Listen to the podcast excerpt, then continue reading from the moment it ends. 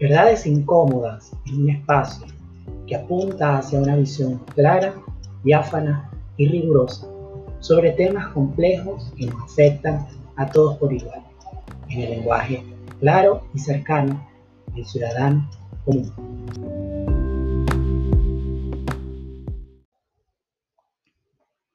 Mi abrazo, un abrazo para ti que me estás escuchando, a ti que me oyes. Y aparte, agradecerte, agradecerte por, por estar en esta línea y por presumir y asumir que algo tengo que decir y algo que tú puedes entender. Hoy, en Verdades Incómodas, eh, traigo un tema que particularmente puede ser duro escucharlo, pero que eh, realmente juega, juega con eh, la realidad que nos estamos encontrando en Venezuela este año 2020. Debe ser por el encierro obligado por la cuarentena. Debe ser producto de muchas horas de teletrabajo y de teleclase que nos están tocando a los educadores en este país. Sin embargo, científicamente hablando, porque algunas de estas cosas están hasta analizadas y comprobadas, me duele en el alma reconocer que en el territorio de mi país coexisten tres naciones al mismo tiempo y tres naciones que pareciera fueran mutuamente excluyentes. Si en Venezuela viven tres países, en Venezuela hay tres escuelas. Y si hay tres países y tres escuelas, entonces pudiéramos hablar de que hay tres maneras de educar, o por lo menos de educar a perfiles, a, elementos, a capas o a grupos de la sociedad en particular. Y esto duele, esto duele porque uno de los grandes logros de la democracia pactada, de la democracia de los partidos políticos, es que fuéramos un solo país, con una sola escuela y con un solo sistema educativo.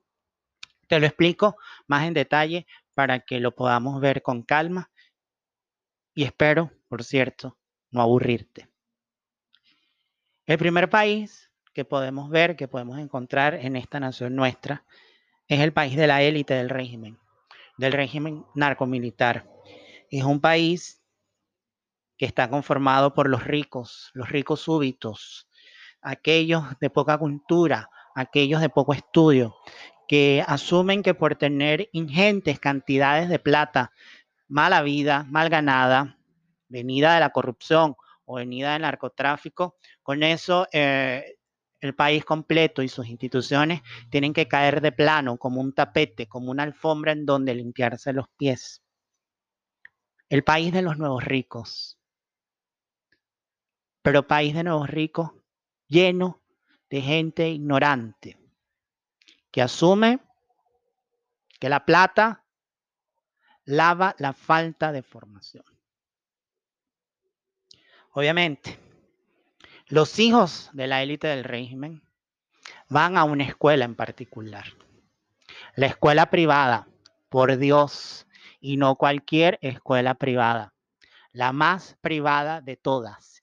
Y mientras más católica, más conservadora, más tradicional, mejor todavía. Pareciera que la ausencia de la, ética ciudadana que tienen eh, los miembros de la élite narcomilitarista de Venezuela la quieren lavar con la incorporación de sus hijos en las escuelas más selectas, más de élite, más conservadoras de Venezuela.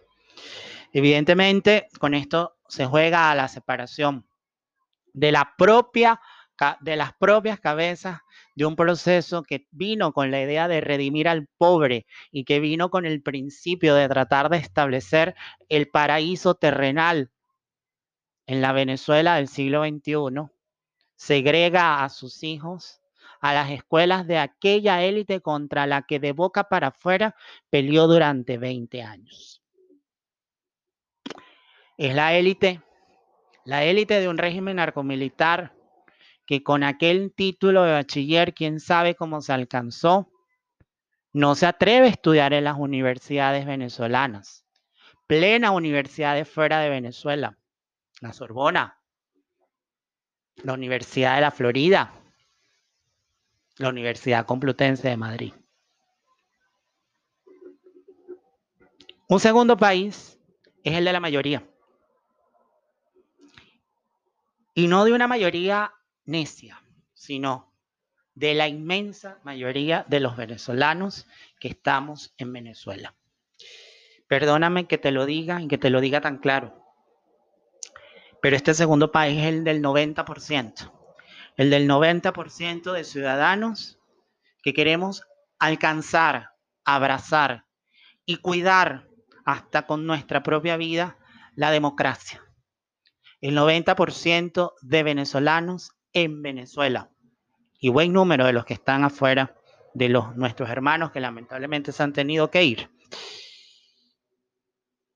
que no aguantan un día más de este régimen narcomilitarista, que no soportan a la élite delincuente que quiere sembrar la ignorancia en este pueblo nuestro, para que con ello se callen las voces de millones y millones y millones de venezolanos, algo así, algo así, como 28 millones que estamos gritando desde hace tiempo, ya basta, ya no más. Queremos otra historia.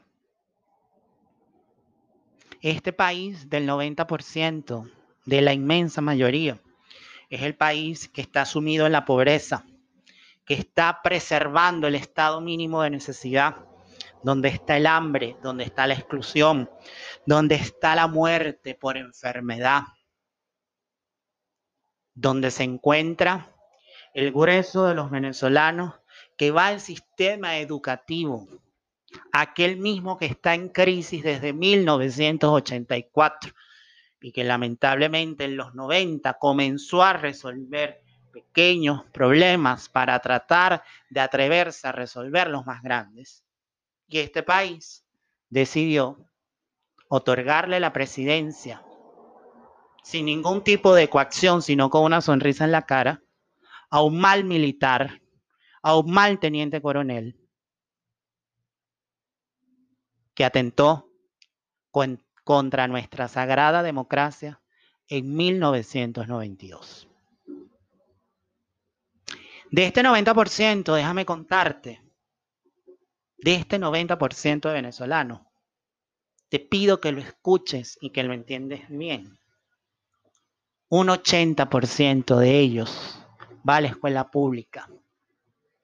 Esa escuela que a nadie le duele. La escuela que es responsabilidad del Estado. Y que yo sepa, el Estado somos todos. Esa escuela que no tiene agua. Esa escuela que no tiene luz esa escuela que tiene el techo roto, el pupitre inmundo, esa escuela que lamentablemente se está quedando sin maestros, se está quedando sin profesores. ¿Y por qué se está quedando sin maestros, sin profesores? Porque la élite narcomilitar poco le importa alcanzar lo que el maestro Luis Beltrán Prieto Figueroa nos está diciendo desde 1936. Venezuela será lo que sus maestros quieren que sea. Y ahora, con el coronavirus, ahora con la pandemia y el encierro para preservar la vida, lamentablemente este 80% es el que no cuenta con una conexión a Internet, que no cuenta con un teléfono inteligente, que no cuenta con una tableta con la cual, con un plan de datos mínimos, pueda acceder al beneficio de la educación. Y si llega a tener internet, alguna conexión a internet, no es estable, no le permite actuar, no le permite participar, no le permite vivir. Si tú escuchaste bien el primer episodio de Verdades Incómodas, te tuviste a haber quedado cuenta de algo, que en Venezuela ir a la escuela es la diferencia entre la vida y la muerte. Porque sin meternos con la calidad de la educación que se ofrece, asistir, estar físicamente en un salón de clase, al cuidado de tus profesores, al cuidado de tus directores, te separa de la calle, te preserva la vida, te evita la violencia, el malandraje, que te formes parte del jibareo, que te adoctrine y que te secuestra la banda del coqui, del Wilkis y de cualquier otra megabanda en este estado precario que el régimen narcomilitarista a Venezuela, donde se está hablando hasta de territorios liberados. Y si no, que nos digan qué es lo que está pasando con dos estados de esta república nuestra, que en principio están controlando espacios. El Ejército de Liberación Nacional, asociado en el narcoterrorismo con la élite del régimen venezolano. Pero ojo, hay un 20% que no va a la escuela pública. Ese 20% es el que está yendo a la escuela privada, pero Dios, sorpresa, no a la misma escuela privada de la élite del régimen, porque no la puede pagar. Es el 20% que va a las escuelas subvencionadas, las escuelas de la BEC, de nuestra Asociación Venezolana de Educación Católica. Un 20% que va a las escuelas de fe y alegría, que como bien nos dijo el padre Velas hace todos los años del mundo, fe y alegría comienza donde el asfalto termina pero también en los colegios quinta, estos colegios privados que están regados en todo el país y que cada vez están más menguados, que ni siquiera en algún momento pudieron construirse una edificación escolar, como FEDE, la Federación de Edificaciones Escolares, reclama siempre. Ellos también, ese 20% que va a esas escuelas, está sufriendo la misma crisis del 80% de la escuela pública. A veces no hay luz, a veces no hay agua, no tengo profesor. Y así con todo. Nueve de cada diez venezolanos se está educando en condiciones precarias, las peores de nuestra historia, pero por lo menos preservan el esfuerzo, las ganas y la dedicación. Es ahí, es ahí justamente, donde como nos enseñan los jesuitas, es donde debemos sacar agua del propio pozo. Es ahí donde está la preservación del nuevo destino, de la nueva etapa que se merece nuestro país. Y bueno, me falta el tercero. Y el tercero te lo estoy dejando de último no porque quiera, sino porque el tercero es el que más bulla hace. Hay un tercer país que realmente la única denominación que le puedo dar es Twitterzuela. ¿Y por qué es Twitterzuela? Porque es la Venezuela de Twitter. Es la Venezuela de las redes sociales. Es el que es menos. Es el menos de los menos. Pero ¿qué pasa con Twitterzuela? Que hace mucha bulla, que hace mucho ruido. ¿Y por qué hace mucha bulla o mucho ruido Twitterzuela? Porque el régimen narcomilitar tiene a nuestros medios de comunicación o comprados, como en el caso de Globovisión, o censurados, como hacen con Unión Radio. Obviamente, la única, por momentos, casi que principal fuente de información que estamos teniendo en Venezuela es lo que encontramos en las redes. Un post en Instagram, un eh, hilo en Twitter o un podcast como este. Por eso no me cansaré de agradecerte que me oigas. No me cansaré de darte un abrazo a la distancia por tomarte un tiempo para escucharme. Y eso lo celebro con mucha alegría, porque algo, algo de lo que pienso y algo de lo que digo, juega contigo, está contigo, suena contigo. Por eso es que Titerzuela me duele mucho, porque no hace, pero chilla. No actúa, pero reclama. Típica postura del mal venezolano. Critico al que hace y critico porque no hace. En Titerzuela hay un país rarísimo y por eso es que me quiero quedar con ustedes en este último y contigo especialmente. Titerzuela me he tomado lo más científico que se pueda, evidentemente, la tarea de buscar las frecuencias, de buscar las tendencias, de buscar los momentos de lo que Twitterzuela quiere para este país. Y de verdad me preocupa, porque si el destino de la nueva democracia, de la nueva escuela, del nuevo sistema educativo que necesitamos en Venezuela, depende de lo que diga Twitterzuela, de verdad, yo no estoy incluido. De verdad, yo no formo parte. Por ejemplo, Twitterzuela quiere que en Venezuela se establezca algo más o menos parecido al apartheid, aquel de Sudáfrica que segregaba por razas. Bueno, Twitterzuela quiere que en Venezuela se segregue por afiliación política. ¿Ya? Es darle a los militantes, no a las cabezas, porque esas se van a los militantes de lo que hoy se conoce como PSU, la misma cucharada que nos dieron a millones de venezolanos cuando apareció la fulana lista Cascón. Lo dijo Gandhi y lo repitió Martin Luther King. Ojo por ojo y no podremos ver. Ojo por ojo y nos quedaremos ciegos. La segunda, Twitterzuela quiere una proscripción constitucional y por momentos hasta legal de todas las ideologías de izquierda, cualquiera que sea su manifestación, desde una ideología de izquierda democrática o centroizquierda, como en la que milito yo, que es la socialdemocracia, hasta la ideología comunista. Porque en Venezuela, perdóname que te lo digo, al parecer el problema es ideológico. Que yo sepa, el narcoterrorismo y el narcomilitarismo no tienen ideología más allá que su adoración por el dinero. Otra cosa que quiere Titerzuela, bueno, emplear a nuestras Fuerzas Armadas para acabar, aniquilar, anular las comunidades populares, eliminar los barrios y casi que con un plan de exterminio, eliminar a los pobres. Bien. Otra cosa que quiere Twitterzuela, acabar con todos los partidos políticos, con todos, desde los partidos más nuevos hasta los partidos más históricos, y a partir de ahí crear unos nuevos, unos nuevos que si nacen del matrimonio conveniente con los grandes grupos empresariales de este país, mucho mejor. Y otra cosa, y con esto dejo aquí a este tercer país, Twitterzuela quiere privatizar todo el sistema educativo y Twitterzuela quiere privatizar todo el sistema de salud.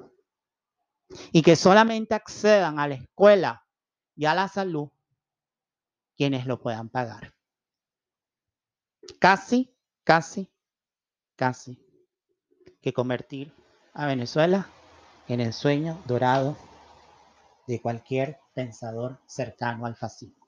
Humberto Eco, por cierto, llamaba esto el urfascismo, que es esa suerte de, tendencia natural que tenemos a veces los que hemos vivido en regímenes como el venezolano, de querer ir al otro polo, al otro extremo, a la otra polaridad, sin ni siquiera entender que podemos ser tan avasallantes o peores que aquello que queremos pelear, que aquello que queremos cambiar. Solo te quiero agradecer. Solo te quiero dar desde lo más sentido de lo que yo soy, de lo que yo entiendo, de lo que yo comprendo. Te quiero dar las gracias por escucharme. Te quiero dar las gracias por tomarte un tiempo para estar aquí, para oírme, Tú y muchos como tú serán parte de la creación del país que todos nos merecemos. Por eso me atrevo a recordar que hoy en esto que estás escuchando pusimos en blanco y negro los tres países que dolorosamente existen en una nación tan sufrida como Venezuela.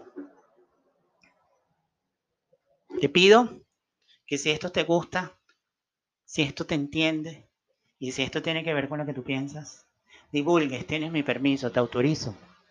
Y de verdad, quien me esté escuchando, sea quien sea, les pido que me sigan también en mis redes sociales, arroba secalatra, por Twitter, por Instagram, y entre todos difundamos lo mejor que podamos, las verdades incómodas que tanto nos duelen, pero que tenemos que decir.